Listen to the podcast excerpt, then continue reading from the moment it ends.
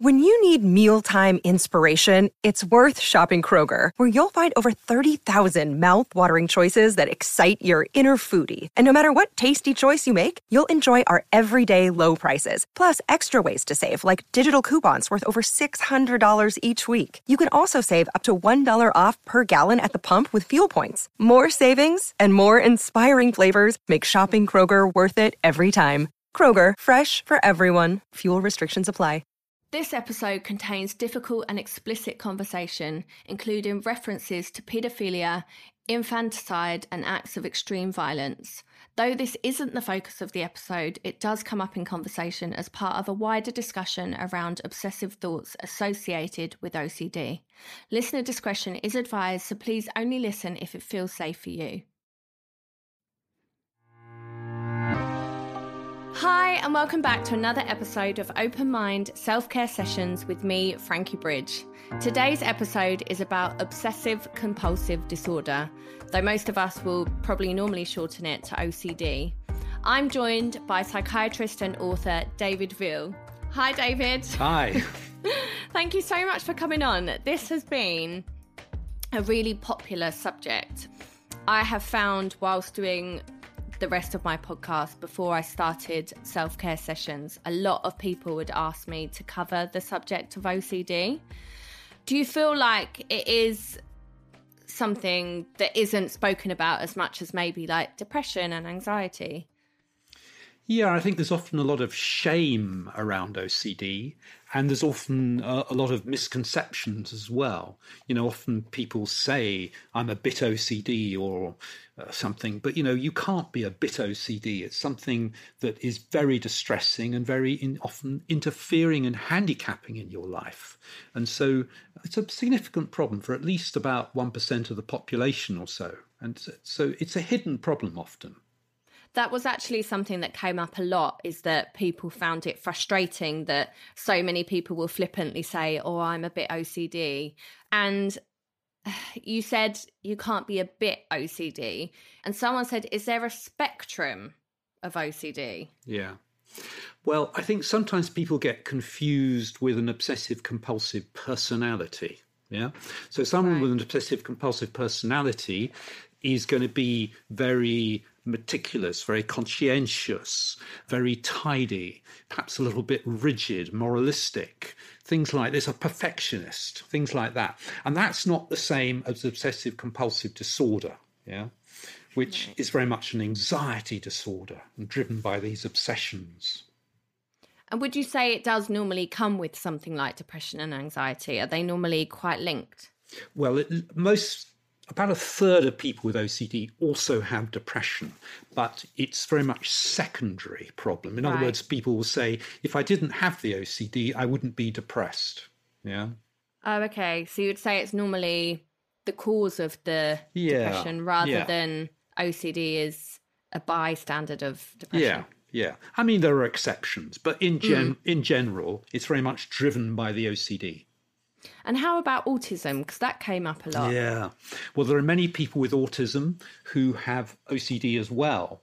It's often a certain type of OCD, so particularly in terms of repeating actions, having to do things so that they're just so, wanting order, having to do things to feel comfortable in various ways.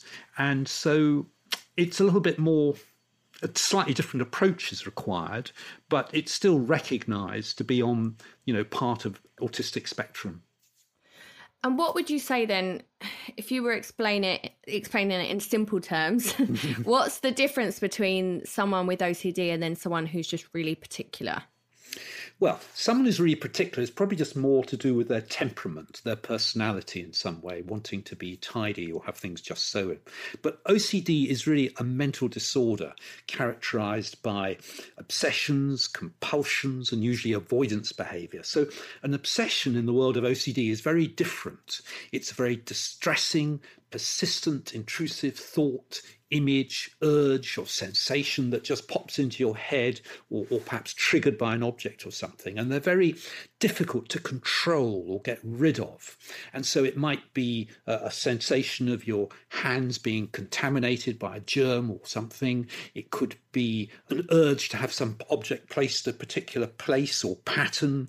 It could be a doubt about whether you just run over a cyclist or that perhaps you could be a paedophile, an image of stabbing your baby. And they're just, in other words, they're not just simple worries about real life problems. They're usually about having a sense of what, not wanting to harm others or yourself in some way, or wanting to avoid a feeling of disgust or feeling not just right. Yeah. So it's a very different sort of yeah. uh, problem. And of course, if you've got those obsessions, you then have also have these compulsions, which you have to do repeatedly. And sometimes it can be observed by others. So, for example, you might see someone checking that a door is locked or repeatedly washing their hands or something. Well, very often it's it's not actually observable. It's just something a, a mental act that you have to do over and over again in your mind. It might be saying a special phrase in the belief that it could be preventing someone from dying or something. But usually it's or seeking a lot of reassurance, having to repeat actions, do mental compulsions, yeah? And mm. otherwise it could be also a lot of avoidance behavior. So for example, if you've got fears of contamination, you might be avoiding touching toilet seats or dustbins and door handles and wash taps or contact with animals or humans, all sorts of things, or just let's say you've got that fear of stabbing your baby, you might be wanting to avoid knives or always have somebody with you because you you know you don't have the confidence to think that because you've got this thought that you might stab your baby and so on. So mm. it's a very different proposition compared to you know just feeling a bit OCD. You brought up there about um, being worried about germs being on your hands, and that came up a lot. Yeah. People saying that they have contamination OCD and how to deal with that in the middle of a pandemic, yes. which is all about germs and a virus. I know. It's, this has been a really bad time for people with OCD during COVID. For some people, it's actually become the main preoccupation. Yeah, in terms of whether they're spreading COVID to other people or getting COVID in some way. And so it's just become the flavor of their OCD, whereas in the past it was around HIV or something else. Mm. Otherwise, it's, you know, everybody is really suffering at the moment. And so, of course, the loneliness and losing your job, all these sorts of stresses just makes your OCD worse anyway. Some people, it was a boon to begin with. You know, you could be shut off and everybody else was washing their hands and things like that. So it's a complicated picture, but I think we're going to get a lot more OCD problems over the next year or so because it's just sort of triggered lots of things off. Would do you think that would be a big thing for children who are growing up in in this time, or do you think they'd be more less prone to it because they know no different? Well, children and adolescents have had a really tough time. We know that it's been a lot worse for them. Mm. We honestly don't know yet. I mean, I don't want to be one of uh, such individuals who are just sort of doom mongering, and mm. that uh, you know uh, there are a lot of people who are very resilient, and we want to encourage that. But at the same time, there are also a lot of people who are very vulnerable, and it's just going to make them worse. Yeah. So I just don't know what the story is going to be in the long term in terms of the effect of COVID on mental health, and it's going to have an impact, but we just don't know the full story yet. Yeah a lot of people have asked if it ever goes away or does it always mm. just turn into a new OCD, if that makes yeah, sense. Yeah. The pattern of OCD varies. So there are some people who have a, a, an episode in their life when they have it and they deal with it and it goes away. For other people, it may come back at times of stress or times of responsibility. So, you know, things like the postnatal period, prenatal period, is a time of stress and responsibility. So that's another trigger as such.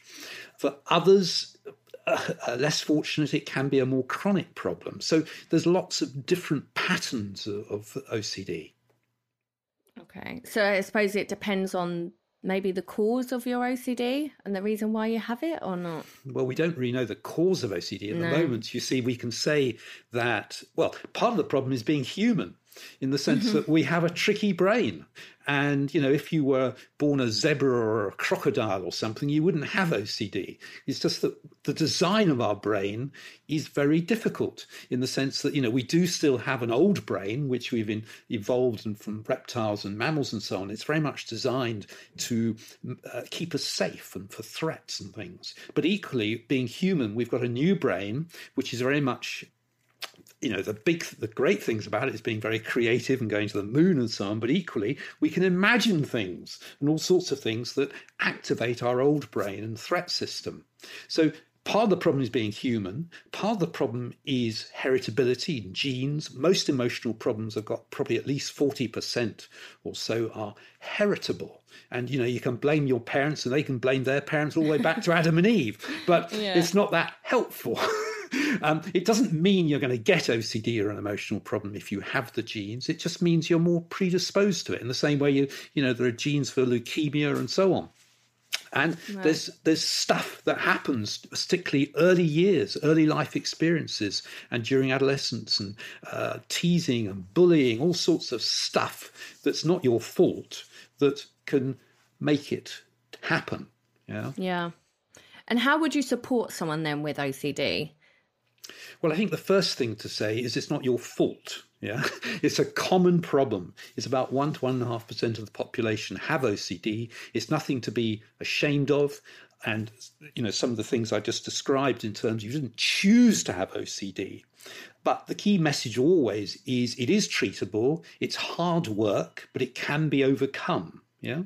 There are two main treatments. The first of these is cognitive behavior therapy for OCD, and it needs to be specific for OCD, not some sort of generic thing. Yeah. And, and it needs to have a good understanding of what the problem is, the way that you have a worry problem, and that you put too much importance on these intrusive thoughts and urges and the way you respond to them. It's, you know, the message is always it's the, your solutions and the way that you avoid and the way that you check and the way that you and so on is the problem. And it just makes your doubts and everything worse. Mm-hmm. So it's definitely treatable and trying to help you to test out your fears and enable you to learn how to tolerate them and prove to yourself that the bad stuff doesn't happen and that you can bear the anxiety is the solution. And, you know, it is definitely treatable, but it's tough, it's hard work. David, for anyone listening, can you just clarify what CBT means and explain what it is, how it works? Yeah. So, CBT in the world of therapy is cognitive behavior therapy. So, cognitive to do with the way you're thinking, and behavior to do with the way you're acting. So, by changing the way you think and act, you can change the way you feel and improve the quality of your life. So, in OCD, it's all about trying to help you to get a better understanding of what the problem is and recognizing that this is a worry problem, an anxiety disorder. It's not about being a paedophile, it's not about being contaminated and things like that.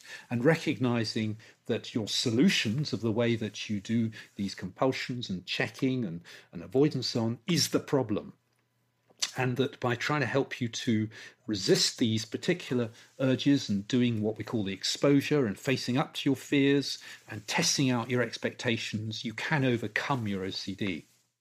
So you would say that that is one of the yeah, I mean both treatments. Well, uh, we're always trying to improve it, but mm. at least two thirds, seventy percent of people will make improvements on it. Yeah. Yeah. The other main treatment are SSRI medications, things like fluoxetine and citalopram and so on, which are probably equally effective, but they usually tend to work only whilst you take them.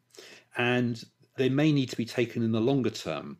And so sometimes you combine it with a therapy with people with more severe problems. Okay, so that's like an antidepressant. It's it? an antidepressant, but the problem is the word there, antidepressant, because because actually, you know, the truth is is that they're pretty weak as antidepressants. They're mm. much better at reducing anxiety. Yeah, that's true.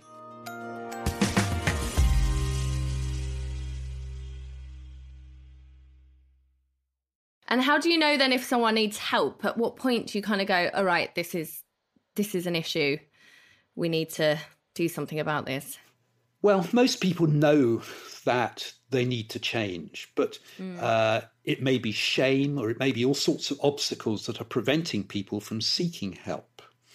But usually, when it's sufficiently distressing or interfering in your life, then that's the si- time that you want to do something about it. I think the problem often is is that it takes a long time sometimes for people to seek help. And yeah. so often it may develop during adolescence or earlier in childhood. And these patterns of thinking and behaving are then there for maybe up to 10 years or so before that person has got help.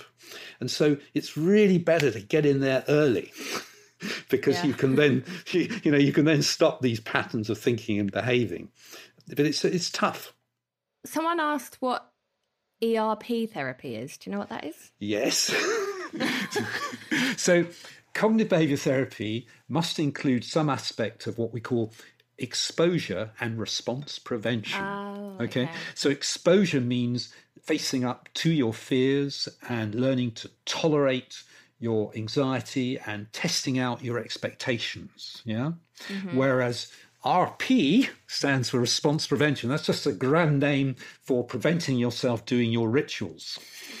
Okay. So learning how to, uh, let's supposing you've got a, um, a compulsion with washing, uh, learning how to resist that urge and recontaminating yourself by touching the toilet seat or whatever it is and transferring it to your face or whatever instead of washing. Right. Okay. So it's a bit like expo- like exposing yourself to it and then having to yeah. withstand it, I suppose. With, it is. Learn to tolerate that you can bear it and, and you know, mm-hmm. that, that, it's not the end of the world and that it that you know that, that you're testing out your expectations. Lots of people sent me different name um, yeah I, I wouldn't know how to know how to word it. Um, all different things and I and I don't know whether these are I don't know whether they're real things. I'm going to ask you, and then yeah. you tell me whether these are versions of OCD. So I got a lot of people say saying the word pure O oh, and yes, real yes. event O. Is that an American thing, or is that no? Pure O is something OC, the OCD community uses for okay.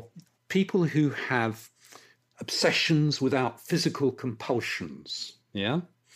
So in other words, it's all happening in the head okay. in terms of what we call mental compulsions and mental ways of coping. And another word might be ruminating a lot. Yeah. Okay. So ruminating and pure O is very difficult because it's like going down a rabbit hole. And rabbit holes are really there for rabbits. They're not for dogs or other things because if you go down a rabbit hole you get very lost and it's dark and horrible and very difficult to get out of so some people you know, may spend hours and hours trying to work things out in their head in terms of whether they, you know, could be gay or whether they are in a, in the matrix in some parallel world or something. They're trying to solve non-existent problems. Right. Yeah. But so there's no like outward compulsions; it's more thoughts. And... Right. So there's no outward checking or washing and uh, ordering things. It's all done in your head. Yes. Because someone someone asked if, if obsessive thoughts can be OCD without compulsion. So that is a form of OCD. Yes, but you see, very often people are still doing compulsions in their head. They're doing right. what we call neutralizing or trying to undo things in a magical way in their head. And so they're still responding to it and trying to suppress them or control them and things like that. So it gets a little bit more complicated when it's all mm-hmm. done in the head. yeah. But but it's still compulsions and stuff in your head. And then people have said false memory OCD and relationship OCD. Okay, so relationship OCD is a sort of new one because it's right. it's more on the bounds of normality. Let's supposing you've started a new relationship and you're trying to think, is this the person for me? Is this the right person? And it's all the same thing as, as in other aspects of OCD because it's all about doubts and wanting certainty. Yeah. Mm-hmm. And wanting to know that it feels just right. but of right. course, the more you obsess and try to get things just right around it, the more it creates more doubts. Yeah.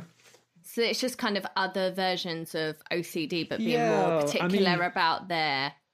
Yeah, so there are people who describe themselves as having POCD for paedophile OCD or HOCD for homosexual OCD. Okay. And so, so there are all these little subgroups of communities with their own particular thing. And so Yep. it is quite varied and diverse, the different range. But actually, at the end of the day, OCD. it's all OCD. And the same as false memory OCD, would that be that they've not made something up, but they think something happened? Yeah, they might have. Um, they think that perhaps they've committed a murder or run someone over. Right. Yeah, and of course, such individuals are the most non-violent, sweetest people ever.